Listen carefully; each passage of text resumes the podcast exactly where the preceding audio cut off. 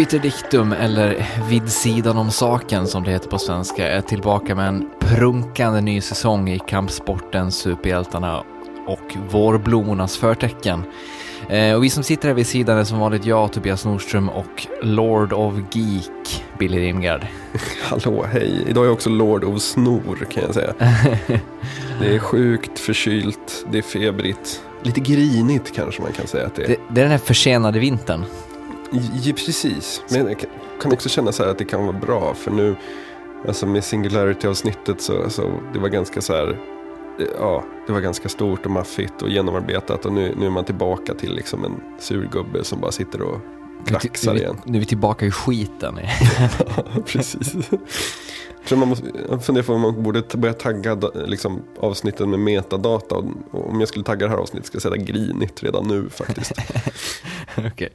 vad heter Men vi fick, vi fick ju väldigt mycket fin eh, respons på singulariteten avsnittet måste ja, jag säga. Verkligen, och det var kul. Tack så hemskt mycket. Grejen är så här att jag har ju typ inte varit inne och kommenterat någonting på vår blogg eller typ svarat på mail eller någonting. För att jag, det är det, när man går till hiatus då är man eh, då känner man sig lite så här off season.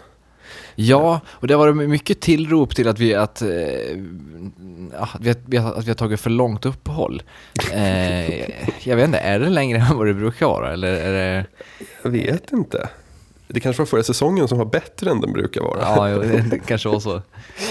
Eh, det absolut bästa, eller ja, man kanske inte ska värdera beröm, men det roligaste jag läste om Singularity-avsnittet var en blogg som heter IT och etik.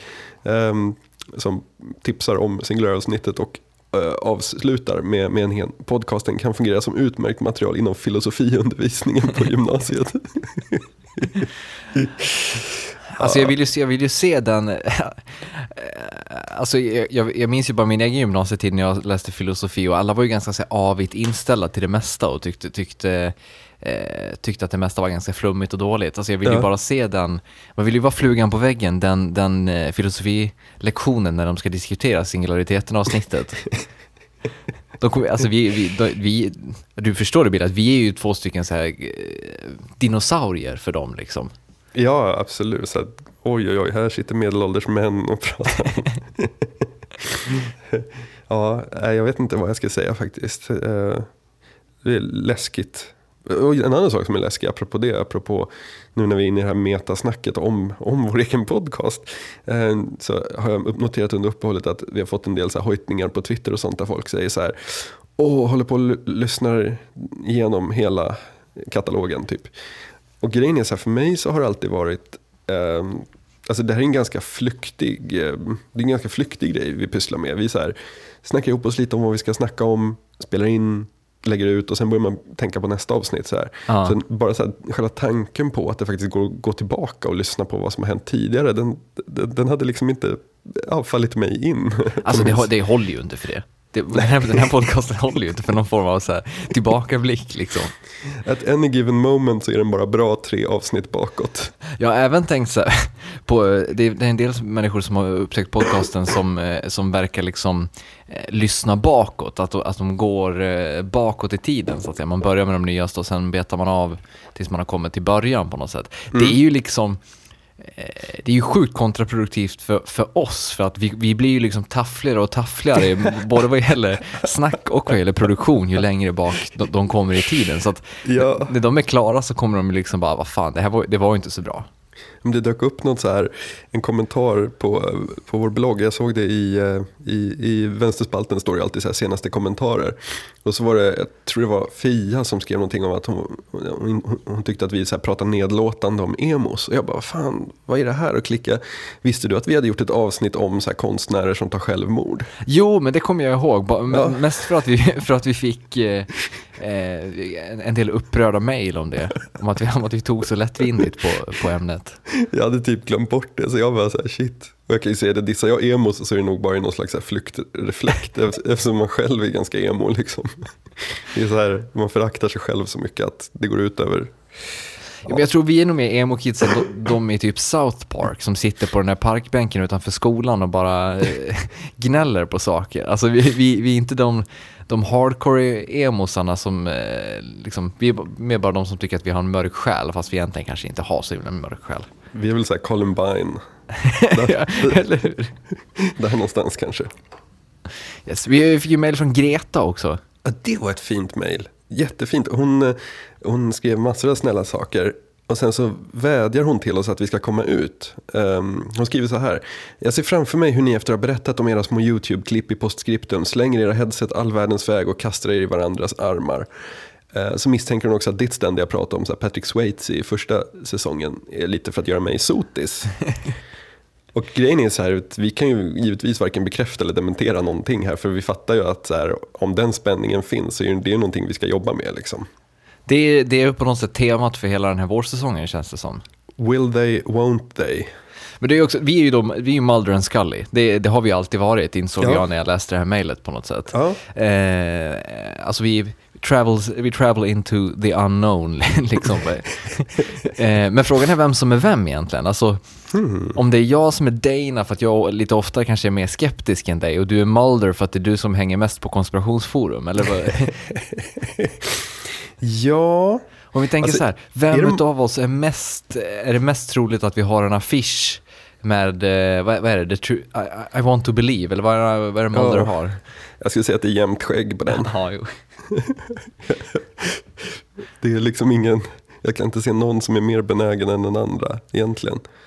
Ehm, men alltså har vi landat i att vi är Mulder and Scully? För det har kommit en del olika givar på vilka, alltså eh, Flight of the Concords, eh, de sura gubbarna i Mupparna på balkongen. Det finns en del olika bud på vilka liksom, vilka vi är. Vilka vill vi vara då? I Tango and Cash. Ja, eller jag, jag tänkte på, vad heter det, Crockett and Tubbs. Åh, Crockett and Tubbs, givetvis. Åh, vad bra. Fast helst så vill man ju vara bossen. ja, jo, jag vet inte.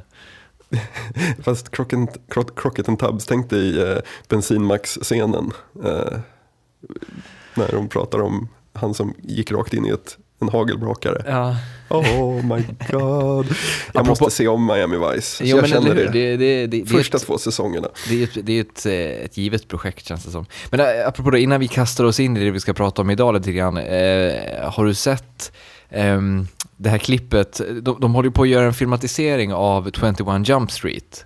Ja, just det. Eh, och du vet vem som spelar cap, eh, liksom, eh, snutarnas kapten i filmen? Nej. Ice Cube. Oh. Och där nu, nu är det liksom kommit ut ett sånt här promo-klipp när Ice Cube sitter och pratar om hur de här, hur, hur om, liksom, han pratat mot kameran, mot tittaren och säger liksom att frågar om han har what it takes att infiltrera ett high school. Det, det är så sjukt pajigt på något sätt liksom. Men det, det finns en helt, eh, en helt underbar scen i eh, ett Miami Vice-avsnitt. När, eh, eh, vad heter han? Eh, ta, eh, Crockett såklart. Han eh, är uppe hos chefen för att det, ja, det är problem förstås. Eh, så håller de på och pratar. Eh, och så, så, efter ett tag så ryter eh, Crockett surt. I thought you understand. Och så svarar han understand this, the job gets done. Då är Castillo som absolut hårdast. En sån chef, det skulle man ha. Mm. Mm. Det, ja, det kan, eller ja, jo, det borde man väl kanske ha. Men vad heter det, vi hade ju lite eh, kongress där på Twitter eh, för några veckor sedan eh, och vi tillkännagav, då, vi tillkännagav då ett eh, nytillskott nu på våren eh, i, i vår tablå. Vi kanske ska rulla ut det li- lite mer officiellt nu då, i, i podcasten och det är då att vi kommer köra en Van Damme-cirkel hela våren. Det är så jävla sjukt. Men jag gillar det. Eh, Jag gillar också jättemycket. Det, vi hade ju B-filmcirkeln då i höstas eh, med blandat resultat skulle jag säga, vill jag säga. Eh, Vissa veckor gick det jättebra, andra veckor så ja, var det väl inte direkt B-filmer vi hade, men eh, sak samma. Eh, Vi kan i alla fall vara säkra på att vi får se Jean-Claude Van Damme-filmer i Van Damme-cirkeln. Sen om det är bra eller inte, det får vi väl Precis. Eh, vi, vi, vi kommer inte revidera B-filmcirkeln något vidare så, utan vi kastar oss in i något nytt istället här. Eh, frågan är ju bara, the muscles from Brussels, var börjar vi? Ja, oavsett var vi börjar så liksom vi kan ju inte bli mer dudiga liksom. Nej, men jag Vi tänker har- också att vi får närma oss det här ur ett här, strikt, eh, en blandning mellan ett feministiskt och ett, och ett strikt homoerotiskt perspektiv. Liksom. Ja, faktiskt. Oh, tänk dig när vi kommer till double impact när han har två roller. det kommer bli så jävla bra. Ehm, jo men absolut, men då är frågan vart man börjar. Det, det finns ju ett par riktigt bra filmer, eller ett par, ett par Ja, filmer. alltså jag, du, du vill väl antagligen börja med, eh, jag, jag, kommer, jag säger nej till det redan innan jag har sagt vilken det är, men det, jag antar att du vill börja med No, Tr- no Retreat No Surrender från 86. Bara It is på- you, his son, is it not? Det, det är ju ditt favoritreplikskifte ur en film någonsin. Det är så jävla bra, Eh. slutscenen. ja, Fast där, han är ju bara med på ett hörn där. precis, han är ju bara någon slags villain, typ. Eh, The Russian. Ja, Ivan länk, Krushenski. vi kan länka till ett bra, väldigt bra klipp ur slutscenen. Eh, eller ur slutfighten. Eh, från den, så Ja. har, vi, har vi den avklarad. Men sen då, alltså det är ju kickbox, kickboxer eller cyborg kanske. Eller, Antingen det eller Bloodsport. Alltså Bloodsport är ju hans Bloodsport, stora ja. break. mm, Eh, Bloodsport kommer alltså 88, Cyborg och Kickboxer 89. mm, Alltså det känns som Cyborg kommer vi ju liksom eh, beta av känner jag, för att den är jag sjukt sugen på. Det, det är ju liksom, det är ju eh, kampsport i eh, postapokalyptisk eh, miljö, så det, det, det, är liksom no doubt att den, kom, den kommer vara med. Så då är frågan Bloodsport eller Kickboxer, det, för och det känns också helt naturligt att börja där i, i liksom eh, kampsportstematiken eftersom att det är därifrån han kommer på något sätt. Mm. Men ska vi säga Bl- Bloodsport eller? Ja, vi på den. Bloodsport alltså från 1988. eh, ja. På något sätt känns det, alltså det vi, vi ändå så här, jag känner att vi balanserar på någon så fin gräns mot parodi här. Nej, nej, nej. Alltså, Nej. Det, det här är ju väldigt seriöst menat känner jag. Mm. Alltså, Okej. det, det, någon måste ta Van Damme-filmerna på allvar och det har inte gjorts, eh, det har inte gjorts sen liksom videon kom till Sverige och eh, Van Damme upptäcktes av, av högstadiepubliken så att säga. Sant. Sant. Eh, så att det, det här är väl på något sätt en uppgörelse med liksom, den gamla videovåldskulturen också kan man väl tänka sig. Videovåld, det är ett bra ord. Ja, det är, det är ett jättebra val. Det är ett jättebra val, det är ett jättebra ord. Vi taggar, vi taggar det här inlägget med det. Nu, nu, nu är det grinigt och videovåld. Det är bra.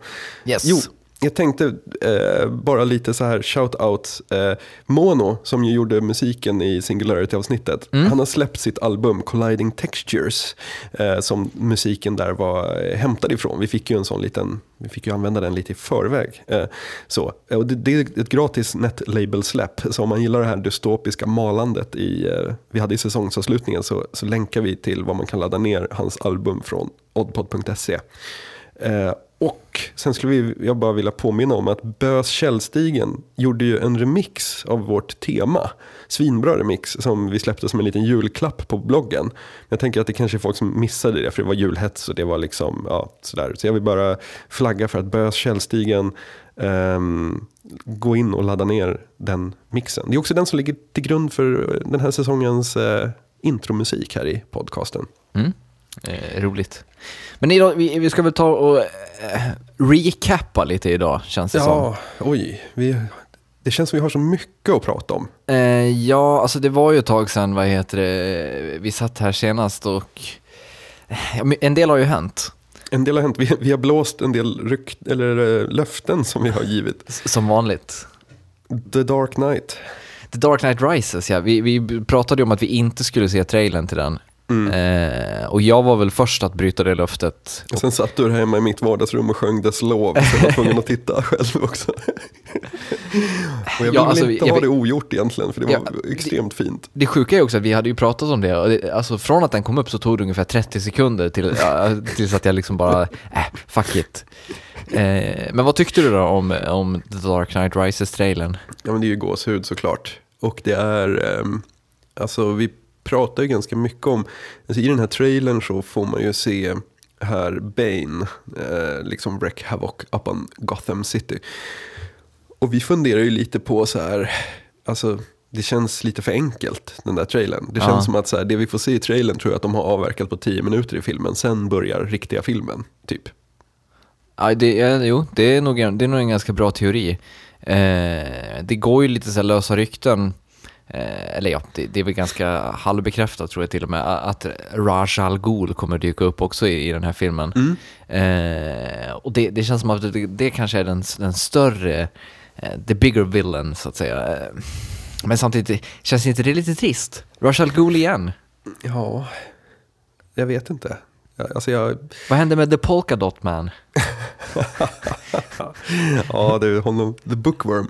Eh, har inte vi haft ett avsnitt där vi har pratat underskattade Batman-skurkar? Vi tog väl upp några stycken i alla fall tror jag. Ehm, men Catwoman är ju med. Henne har man ju inte hört pipa om egentligen. Mm. Ja, men det är väl också väldigt så här, oklart, alltså eh, Catwomans roll i allt det här. Alltså om hon kommer vara på Batmans sida eller om hon kommer liksom vara en, en, en villain hon också. Mm, Eh, Hon kommer väl säkert flipfloppa lite, det brukar ju hon göra liksom. precis, hon är bra på Hon är en, på en opportunist liksom. att svänga kappan efter, efter vinden. Ehm, ja, det får väl ti- tiden lär väl utvisa. Men om vi säger så här, nu har vi ju, vi bröt ju det där löftet nu. Alltså gå, hur gör man nu? Går man all in på alla spoilers eller, eh, eh, eller, eller håller man sig liksom lite lugn nu? Alltså grejen är så här, jag är ju emot de här, jag tycker det är ganska tråkigt med så här meningslösa spoilers som är typ så här någon som har varit och fotat när de filmar någon så här nyckelsekvens typ. Eh, jag tycker det känns lite tråkigt för då är det så här, så fort det eh, huset kommer i bild i filmen sen så vet man att aha, här ska någon hänga ut från kanten sen. Eh, så att jag brukar undvika så här, den här mest mundana formen av spoilers. Däremot så trailers och liksom officiellt material så kan man ju, det kan man ju se liksom oftast. Mm. Jo men det, det, jag håller nog med lite grann. Det jag, tycker, jag, jag tycker så här, när det är den här sortens filmer så brukar de ändå sköta det med en viss, så här, med en viss hyfs. Det jag tycker är vansinne, det är de här tre och en halv minuters trailersna för de här midrange actionfilmerna. Där de typ så berättar hela handlingen. Han var en åklagare till en dag han fick ett konstigt fall. Bara, man bara, men nu berättar ni allt som kommer hända, jag vill inte veta. Eh, Däremot, du, du, du gjorde ju d- den klassiska voiceover, eh, en, en imitation av en klassisk voiceover där. Har du tänkt på att voiceovers har försvunnit ur, ur filmtrailers nu? Ja, har de det? Eller är det bara från de smakfulla filmtrailersna? Alltså jag vet inte, jag, jag, jag, jag vill inbilla mig i alla fall att jag ser långt över de smakfulla filmernas trailers. Eh, och det känns som att de liksom, ja men det är en liten döende konstform på något sätt. Mm. Det, för nu vill man liksom mer så här, visa upp grejer ur filmen känns det som. Mm. Jo, det är sant. Det är inte så många av de här, eller ja. Alltså jag är ingen, så att- jag är ingen trailer, jag, jag är inte så här, jag, jag är ingen trailerbitare direkt. Det finns ju de som, jag tror du är lite sån, alltså sådana som kastar sig och, och har full koll på när olika trailers släpps och ser olika versioner av trailrar och så vidare. Jo, jag brukar väl beta av det mesta. Mm. Ja, jag, är, jag är extremt dålig på det faktiskt. Jag är... mm, ja. Så jag vet inte, jag vågar inte säga bu eller bä om det är en utdöende konstform. okay. Det, det får stå för dig. Men vi såg ju Prometheus-trailern också. Mm. Den tyckte jag om jättemycket. Ja, jag med. Alltså den känns, eh, det känns mycket lovande på något sätt. Mm. Eh, jag vet inte, svårt att sätta fingret på vad det är som känns så bra. Vill, vill du göra ett försök? Det var någonting i liksom hela färgskalan, i CGI'n framförallt. Uh, I liksom, alltså någonting med hela så stämningen, estetiken. Att så här, ja, men, ser en film ut så här så är den förmodligen ganska bra. Jo, och sen, ju, ju, bra att du nämner stämningen. Alltså den har, den, det känns som att den verkligen har en så här, ganska så här, otäck stämning. Alltså, Mm. eh, det är liksom, det är ganska långt till någon, till någon comic relief känns det som. Det, det är nog mer bara ren, rent, så här, rent gastkramande, precis som det var liksom i första Alien-filmen. Mm. Ja men så, så är det ju. Eh, och det, det känns väl på något sätt, om, om vi nu liksom kan säga att det vittnar om något, eh, någon tillbakagång till ett ursprung, så känns väl det bra på något sätt. Ja, för en gångs skull. Jag Mm. brukar ofta så här, tycka att man alltid ska ta saker och ting vidare. Men just Alien, där får man gärna gå tillbaka till någon slags gyllene liksom, guldålder för när Alien var bra. Vad, tycker du om, vad tycker du om Alien 3 och 4 förresten? Alltså Alien 3, eh, den här Assembly Cut, eh, som den heter, eh, som väl, jag tror att det är den som, jag tror, jag kan minnas helt fel nu, men jag tror att det är en sån här klippning som har gjorts ut efter hur manuset är skrivet. Alltså att eh, i- när, när filmen hade premiär så hade den klippts om liksom av studion för att liksom, ja, den originalklippningen det funkade inte på testpubliken i princip. Eh, och, och den Assembly Cut tycker jag är ganska bra. Eh, och det är den jag såg senast, så jag har lite svårt att minnas eh, hur, hur liksom själva bioversionen såg ut.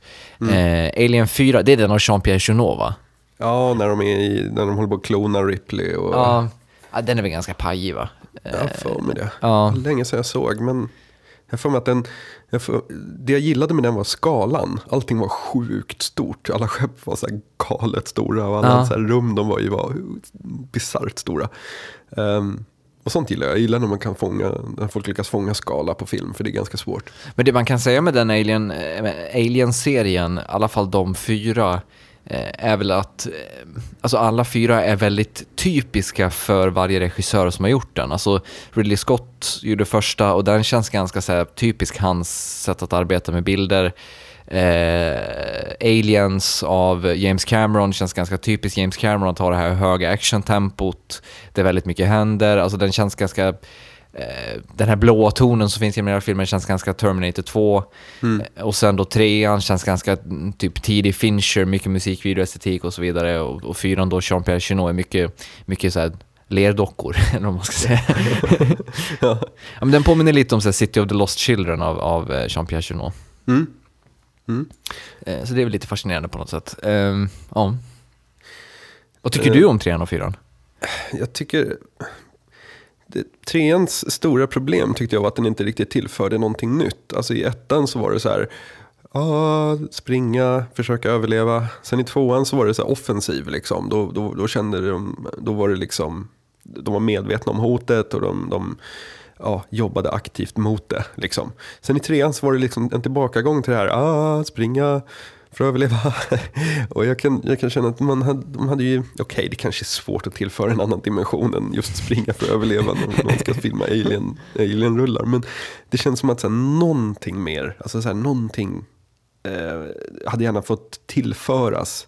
För jag tycker så här, den där eh, isolerade platsen som fängelset är och liksom försöka övertyga folk om att jo men ni fattar inte, det här är farligt. Eh, Det, det mest, eh, mm, vad ska vi säga, exotiska med trean är väl, liksom, eh, är väl att Alien föds ur en hund.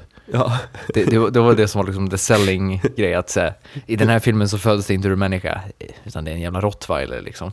Ja. Ja. Man ska aldrig lita på hundar. Men eh, lite vidare i, i trailerträsket träsket lite snabbt. Avengers-trailern, den som gick under Super Bowl här. Eh, vad tycks? Alltså vi har ju pratat förr om Avengers och jag har ju någon slags här rotat eh, motstånd till det här att liksom Alltså det, det blir lite för mycket tycker jag när man samlar alla i ett gäng. Så här. Jag, jag kan inte hjälpa att, att tycka det. Jag, alltså jag, jag tror så här, eh, det, det, exakt det du beskriver, det var precis det jag kände när jag såg eh, presskonferensen från Comic Con.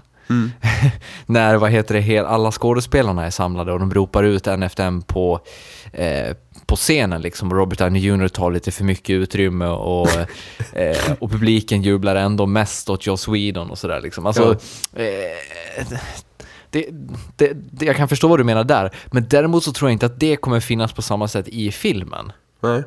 Eh, alltså, actionsekvenserna ser ju fläskiga ut som fan liksom. Helt galet. Och det känns ändå som att Joss Whedon, han är tillräckligt kompetent för att fatta att, att det måste finnas en bra intrig där också. Mm. Jag menar, jag, jag läste här över jul, eller om det var strax innan jul, läste jag hans X-Men, Astonishing X-Men Story Arc. Eh, och det är ju jätte, jätte, jättebra. Eh, så det känns som att han fattar vad serietidningsmediumet behöver. Liksom. Mm. Mm. Eh, så att jag, jag, jag är hoppfull inför Avengers. Det, är, det är en... eh, Jag fortsätter vara neggig liksom, för då, då, då kan jag bara bli positivt överraskad. G.I. Joe-trailern då? G.I. Joe, åh, det ser bra ut. det ser bra ut. Eh, Fick du gåshud när Bruce Willis säger “Call me Joe”? Alltså jag vet inte om, alltså ärligt talat, jag vet inte om så här G.I. Joe behöver Bruce Willis, om jag ska vara ärlig. Eh, Bruce Willis är liksom... Du menar att han- det, räck, det räcker med The Rock? Ja, precis. Nej men grejen är så här, med Bruce Willis så är det ju på många sätt så att Bruce Willis i sig själv är, han är liksom, han är ju större än G.I. Joe. Alltså, alltså, man, hade, man skulle inte ha några problem med att skicka in John McClane i liksom Cobras högkvarter. liksom, jag har inga problem att se en off-duty cop fälla, fälla Storm Shadow i en fight. Liksom. Um, men, men alltså, mm, det, jag gillar ju G.I. Joe på ett sånt här, vad ska man säga, nästan barnsligt sätt. Eller det är ett barnsligt sätt. Eh,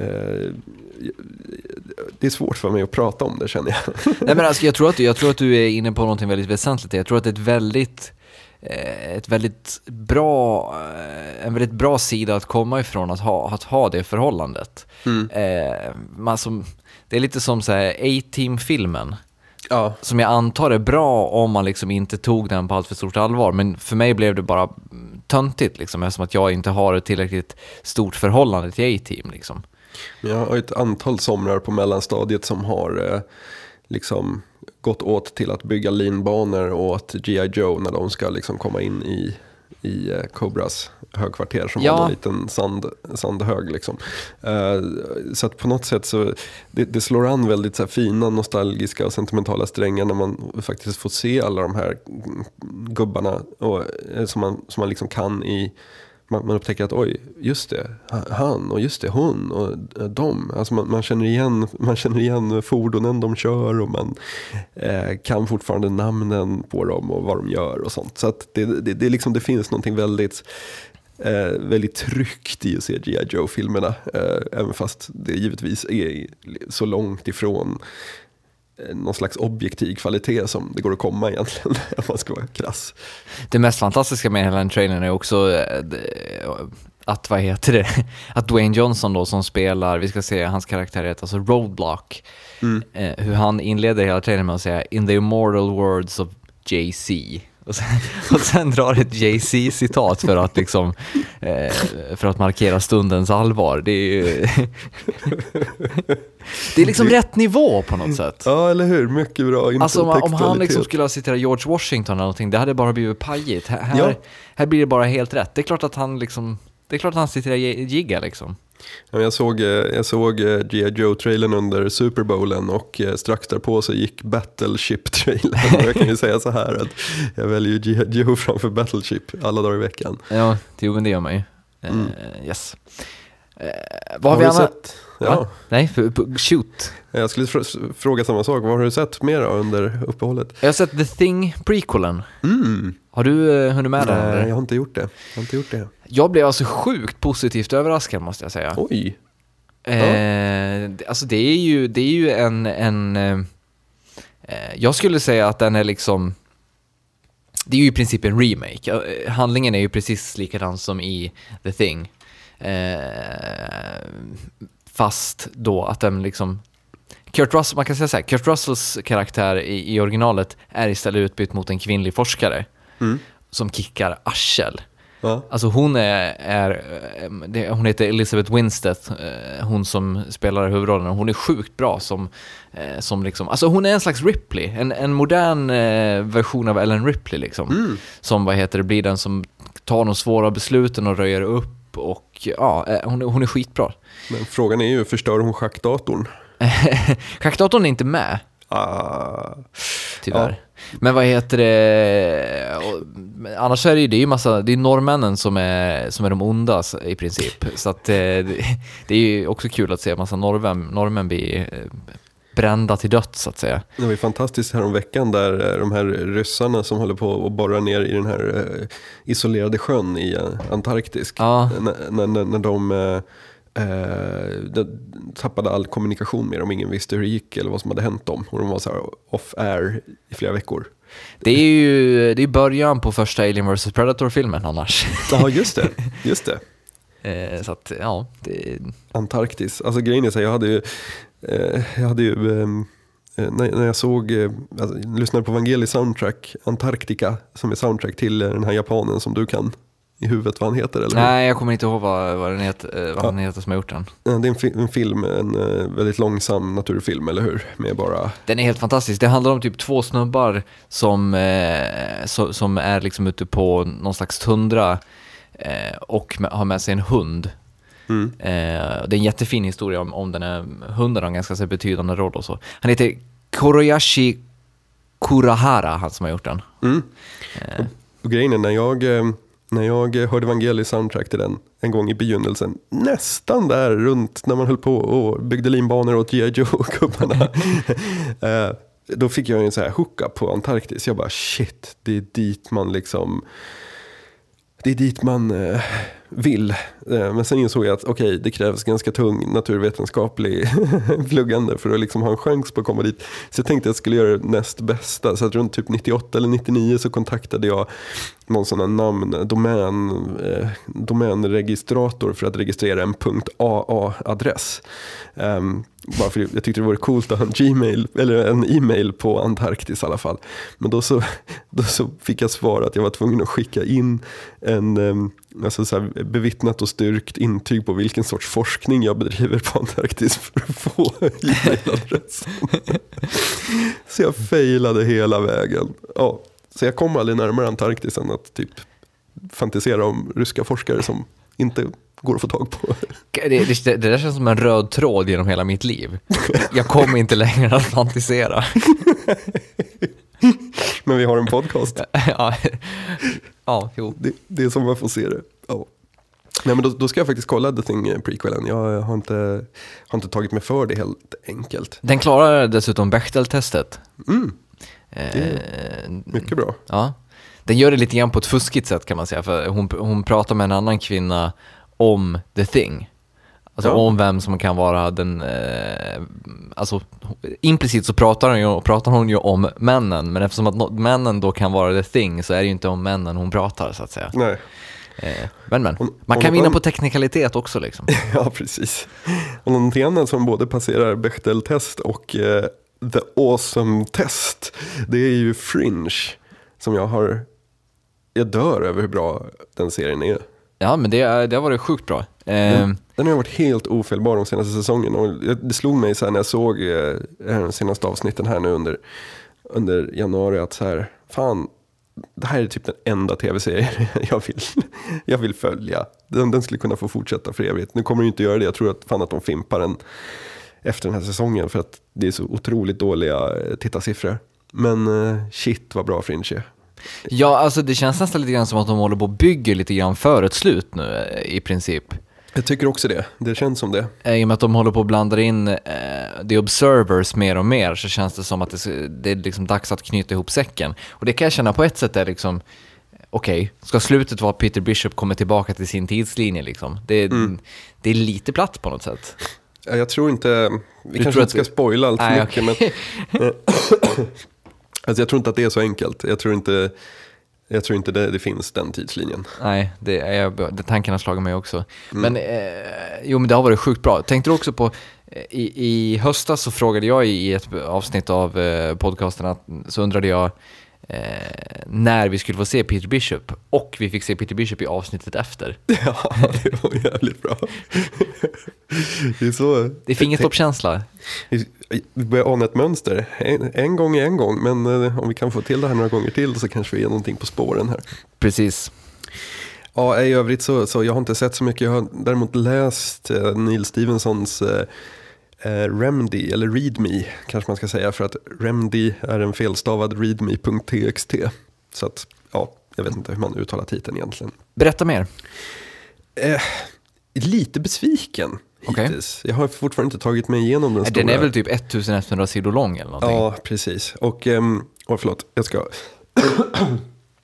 Sorry, det är en, eh, det är en snuvig podcast. Där. Det, är, det är sånt där som eh, bringar autenticitet till eh, innehållet liksom. Precis, även poddare kan bli förkylda. Mm.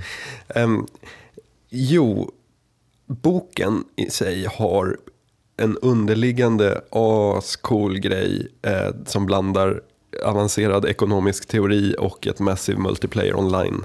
Eh, det är liksom fundamentet som den vilar på. Och jag tycker han utforskar det spåret alldeles, alldeles för lite. För att när, när han är i den, eh, när han är i den världen så är det så sjukt bra, verkligen. Jävligt bra. Men vad, vad ligger fokus på här då istället? Alltså eh, eh, den här ganska avancerade ekonomiska teorin som eh, det här, ekonomin i spelet, alltså guldekonomin i online-spelet Ja. eh, möjliggör en penningatvätt som en terroristorganisation eh, blir, in- alltså, ja. Det, det är en lång story, men problemet är att det blir så här, det, det är en Jason Bourne eh, tempo över världen. Så här, resa, pyssla, fixa, privatjet. Alltså det, och problemet med det är så här att Neil Stevenson, han brukar ju alltid komma med det brukar alltid finnas en, en ett twist, det är kanske fel uttryck, utan det är snarare så här att efter en jävligt lång resa så börjar man så fatta att aha, det är hit han är på väg att ta mig. Att alla de här liksom, all transportsträcka som har varit har fyllt en funktion. Att det, det, det vänd, han vänder på steken och visar liksom, och det verkar inte som att den är på väg till ett sånt till en sån grej. Alltså. Men hur, hur långt in är du då? Skulle, ja, vad är jag, tre fjärdedelar kanske. Eller tre femtedelar kanske. Någonstans Ja, där. det är ju en bit kvar ändå. Ja, Du, men, du, vad har du då? Fy- 400 sidor kvar eller någonting? ja. jag läser inte som e-bok så det är lite oklart. Men Ja. det, det, ja, jag vet inte, men, men, men just den här eh, Massive Multiplayer Online-grejen är så jävla bra. För det finns två stycken fiktiva fantasyförfattare i den som eh, är anställda för att skriva historien till det här spelet. Och deras banter, oj oj oj, där har du fröet till en fantastisk komediserie, 20 minuter, 20 minuters avsnitt för tv om man vill göra det. Men har du läst den där, eh, vad heter den, Anathem, som han Ja. skrev för några år sedan? Yes. Eh, det är väl också en sån här felstavning, är det inte?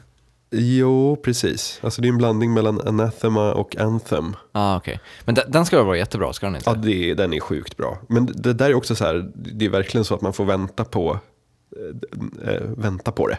Eh, och ja, jag kommer, läsa, jag kommer läsa vidare i den, men jag tror att, alltså jag hade inte förväntat mig en sån här Tour de Force action berättelse, utan jag hade nog tänkt att han skulle utforska det här eh, online-världsgrejen lite mer, för han har ju, han har ju huvudet att göra det liksom. Jag håller på att läsa, eller jag är strax klar eh, med Cloud Atlas. Har du läst den? Nej. Eh, den, är, den, är, den är ganska bra, eh, alltså den, den är uppbyggd kring, vad heter det, sex stycken olika historier. Eh, och hoppar liksom framåt i tiden. Alltså det är liksom, de är väldigt separata de här historierna. Men poängen är att eh, va, varje historia hittas i nästa historia så att säga. Mm. Alltså första historien är liksom, handlar om, det är en dagbok från en så här, sjökapten som seglar på eh, Stilla havet. Eh, och han liksom, vad heter det, han är på väg hem från eh, någon slags, ja, jag kommer inte ihåg exakt var, någonstans ställe i- vid Nya Zeeland liksom. Och sen då i nästa historia så är det, vad heter det, en, eh, en engelsk musiker på 30-tal, 1930-talet som hittar den här eh, dagboken då Mm. och skriver en egen historia som sen då hittas av en snubbe 1975 och sen då så, är liksom så till slut då så är vi långt fram i någon slags postapokalyptiskt Hawaii. där, en person hittar allihopa de här då och eh, ja, det är väldigt välskrivet och väldigt intressant eh, hur, hur liksom alltihop vävs ihop på ett så sjukt snyggt sätt. Mm. Eh, de håller på att filmatisera den här också. Oj. Eh, avancerad. Den, alltså, den ska väl i princip vara klar. Den kommer i oktober i år. Eh, Och det, det är bröderna Wachowski tillsammans med, med Tom Tykwer som har, som har eh, regisserat den. Oj. Ja. Eh, rolllistan då, Tom Hanks, Hugh Grant, Halle Berry, Hugo Weaving, eh, Jim Sturgess och massa andra, Ben Whishaw, Susan Sarandon, massa storstjärnor. Eh, och det roliga är att den här är inte liksom filmatiserad, eller den är inte finansierad av Hollywood, utan det är en tysk filmatisering. Oj. Eh, så det kan bli sjukt intressant. Det är vad heter det, nå- någonting som kallas för Studio Babelsberg i, Tysk, i Tyskland som, har, som, har, som ligger bakom då. Det låter ju helt fantastiskt. Det, lå- det är ju, eh, ja. Ja, jag, jag är hoppfull nu efter att ha läst eh, boken. Det kan bli, kan bli sjukt bra, tror jag.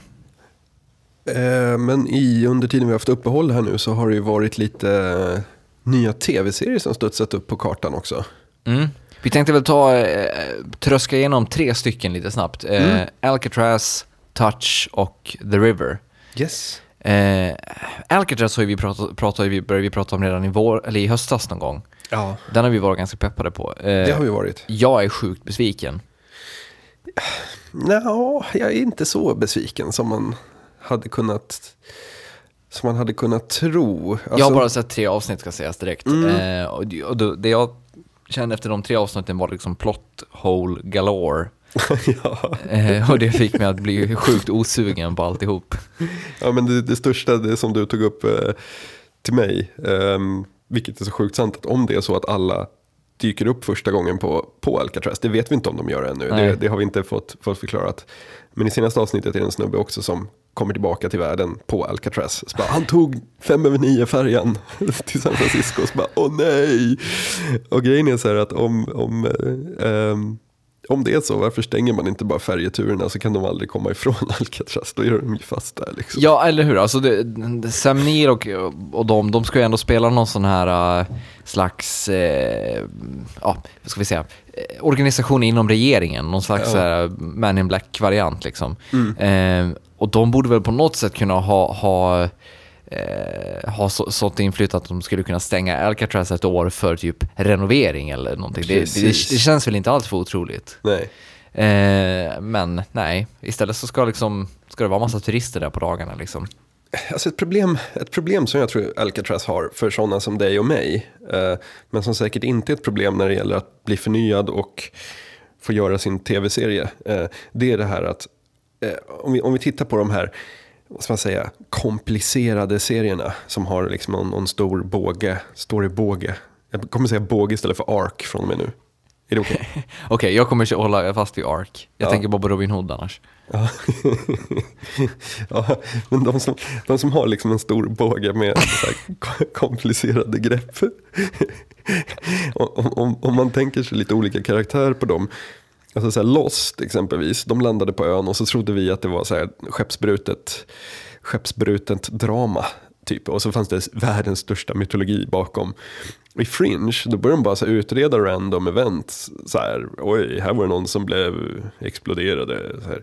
Och vi hade ju aldrig kunnat tro att så här, Walters snack om the pattern, som han var så besatt i i början, att det var, kunde utvecklas till det som, fan, som är nu så att säga. Mm. Jag menar, även X-Files liksom hade en stor båge som, som började med så här random event. Men här i Alcatraz har man ju liksom på något sätt velat gå förbi det där att så här folk ska sitta och försöka klura ut vad fan det är de tittar på. Så där avhandlar de liksom hela händelseförloppet med en voiceover på, på två minuter. Så här, ja, on March 21st 1963 all inmates disappeared, typ. Um, they were put to render cheap CGI. Nej, men, det är liksom så här. Men jag tycker också, det du beskriver här, så det, det är väl en, en, ett, ett symptom tycker jag på amerikanska tv-serier, att det är lite att man vill, man vill, eh, man vill äta kakan men ändå ha den kvar. Hela den grejen med att man vill dels ha en strikt procedural-baserad eh, tv-serie, och när vi säger procedural så menar vi liksom mer eller mindre fristående avsnitt.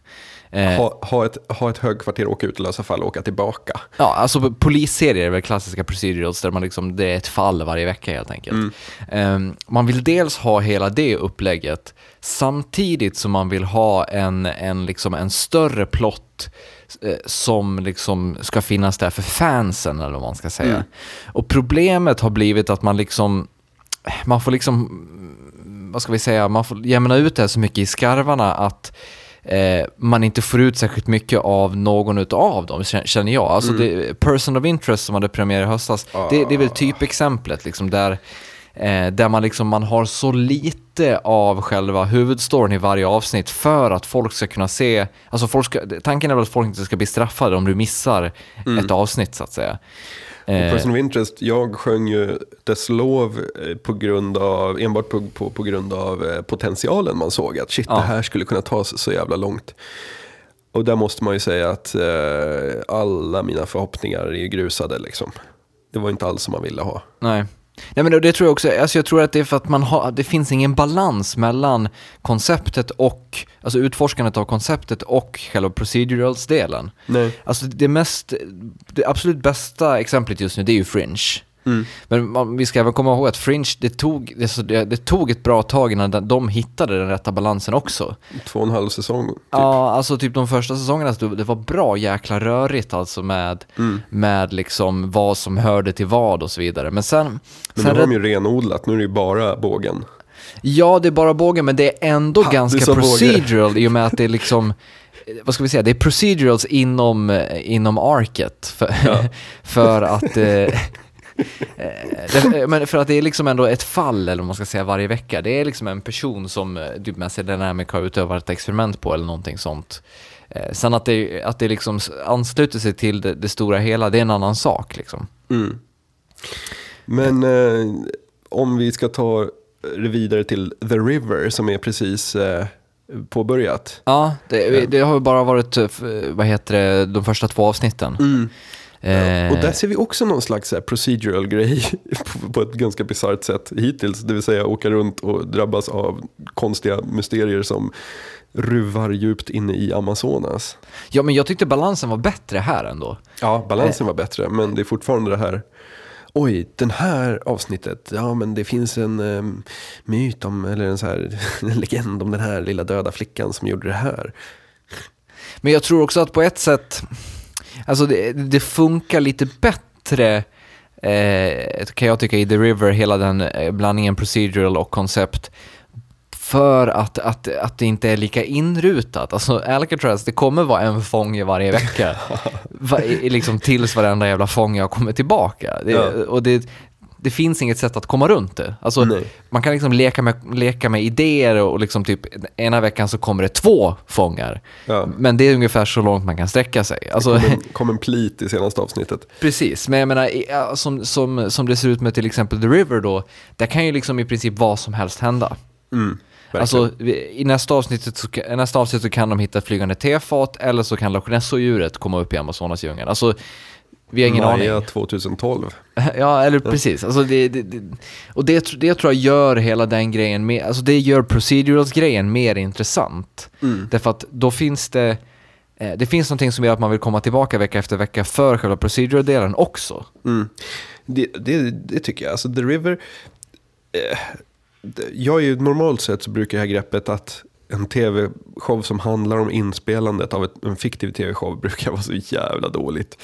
Men The River funkade det på något sätt eftersom det handlade om en tv-show om en tv-show. Alltså det är så här, det, det, det, vi är först i tredje lagret. Liksom.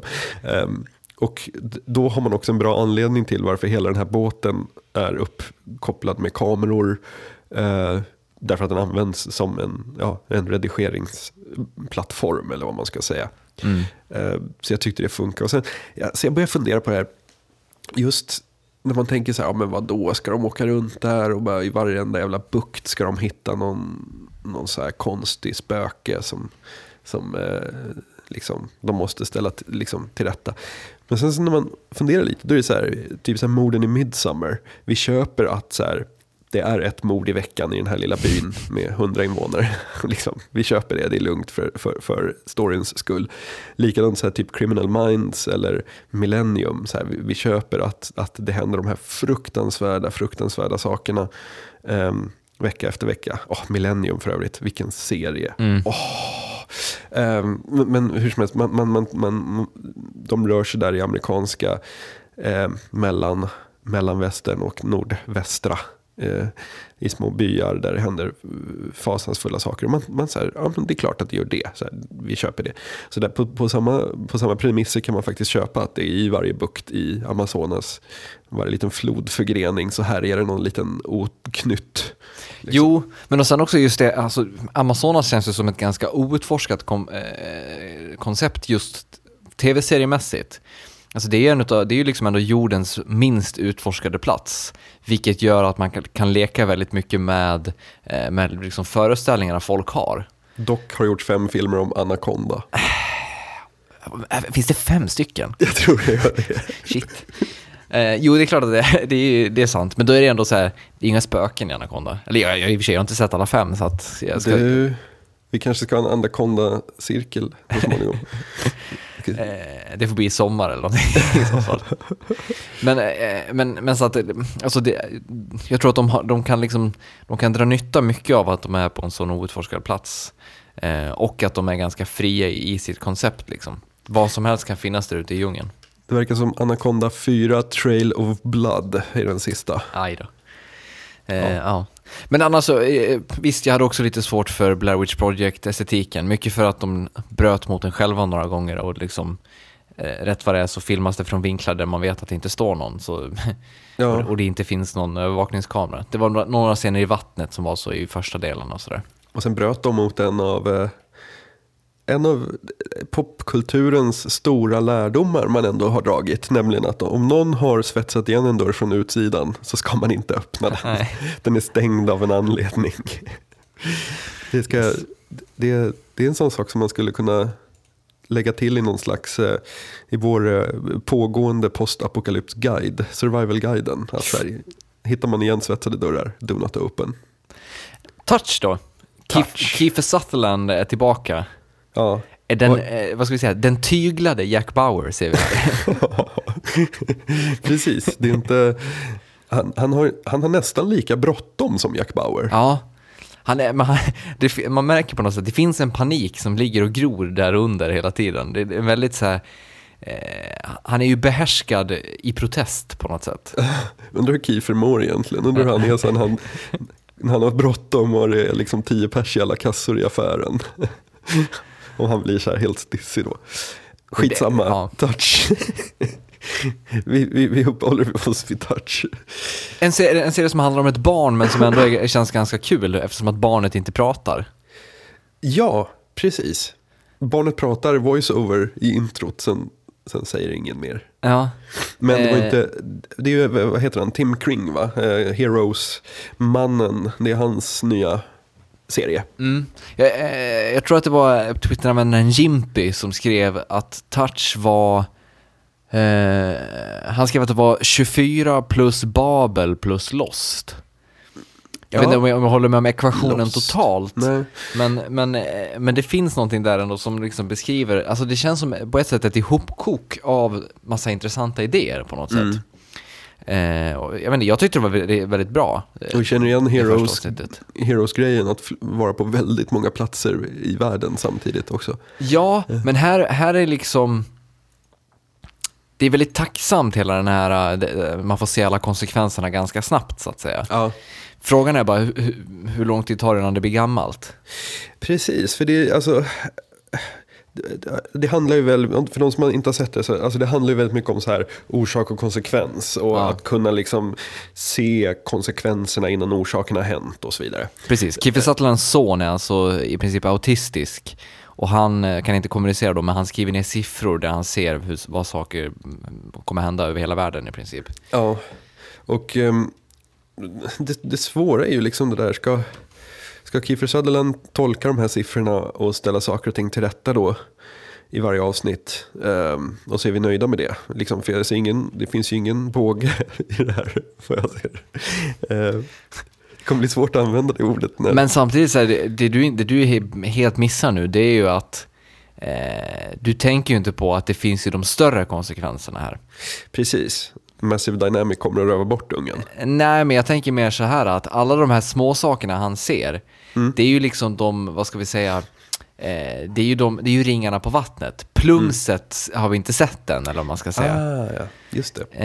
Eh, så, att, så att det han ser, det är ju liksom, även de större grejerna han ser, det är liksom bara de när en, en person råkar ringa fel nummer. Ja. Men alltihop det kommer liksom i slutändan leda till att, det, att det är större konsekvenser, tror jag. Liksom. Mm. Det är som mm. Fringe-avsnittet när han lägger pennan på, på ett ställe och sätter igång en kedjereaktion så att allt går åt helvete. Åh, det bästa inledningen på en liksom, tv-serieavsnitt någonsin kanske. Fringe har haft briljanta inledningar. Mm. Eh, Det är inledningen i, jag tror att det är säsong ett, snubben som går in på flygplanstoaletten och sen rätt vad det är så kommer ett stort jävla skogsmonster ut från toaletten. Det är också helt briljant. Ja, Yes, men, men, men, touch då. Fet potential, alltså någonting verkligen man kommer fortsätta kolla på. Definitivt. Det, avsnitt två går väl först i mars eller någonting tror jag. Eh, Men jag ska lägga till handlingen också att jag, kommer, eller jag fortsätter ju, jag gillar ju Alcatraz också. Jag tycker det, jag tycker det jämfört med så Person of Interest som jag tittade på så här tvångsmässigt för att jag ville så jävla gärna att det skulle bli någonting. Eller för att inte tala om Terra Nova liksom, som man bara så här tittade på i någon slags tortyr över, är det hit vi har kommit liksom. Men alltså, Terra Nova Update, kommer den överleva in i eh, vårsäsongen? Jag kanske får tanka ikapp lite avsnitt här och se om vi har några, några godbitar därifrån att dela med oss av. Jag är tveksam, verkligen tveksam. Det känns som att det finns bättre saker att lägga tiden på. Och precis som förra säsongen så kommer vi att avsluta den här säsongens avsnitt med eh, postscriptum, den lilla snutten där vi tipsar om någonting som eh, är relevant eller kul eller någonting. Och jag tipsar om en artikel i Wired som inte är ny, den kom i somras, men jag har inte hunnit läsa den förrän jag låg här hemma däckad i min förkylning. Och det var en breathtaking read, alltså jävlar vad spännande det var. Rubriken är How Digital Detectives Deciphered Stuxnet, the most menacing malware in history. Och det är alltså en sån här steg för steg grej om hur Stuxnet först upptäcktes och hur man började eh, dekoda det och liksom, ja, hur det gick till när man insåg vad som var, var på gång. Och den storyn den har verkligen allting från galna tyskar till vitryska fulhackers till ja, det- det, är liksom den bästa Tom Clancy-romanen som han aldrig skulle kunna skriva. Mm. Eh, och jag tänkte tipsa om, eftersom att jag är så lat och tipsar om SVT Play-grejer så tänker jag tipsa om två SVT Play-grejer eh, för att kompensera. Och det är båda dokumentärer ur SVTs dokumentärserie Docs. Den ena heter Knuckle och den andra heter The Interrupters. Eh, Knuckle det, då det är en eh, dokumentär om, eh, av, de heter, kallas sig Travelers, irländska eh, rundresande som ägnar sig åt, ja, de, de, de, vad ska man säga, de de settle scores genom bare knuckle fistfighting. Eh, väldigt brutal, väldigt sjuk film, men, men eh, ganska intressant och skrämmande. Eh, The Interrupters då, det är i princip eh, kort och gott The Wire fast på riktigt. eh, det handlar om en organisation i Chicago som åker runt och stoppar gängbråk. Eh, och den här organisationen består då av eh, massa gamla, gamla gängmedlemmar som har eh, ja, gått över till den goda sidan. Eh, väldigt bra The Interrupters, så att, eh, se båda dem på SVT Play. Skönt att vara tillbaka känner jag. Yes, och då Bloodsport Bloodsport. till Yes. eh, nästa vecka. Nej, till, till om två veckor va? 22, okej. Ja, men det- kör vi inte cirklarna varannan vecka? Eller har vi ändrat det sen förra säsongen? Du, ja, du menar att eh, den här veckan gills inte? Jo. Ja, vi, vi kör om två, om två veckor. Ja, yes. Tack så mycket för eh, idag. Vi, eh, vi hörs och lämna gärna en, eh, en hojt till oss på oddpod.se eller mejla på kontaktat.oddpod.se. Tills nästa vecka. Hej! Hej.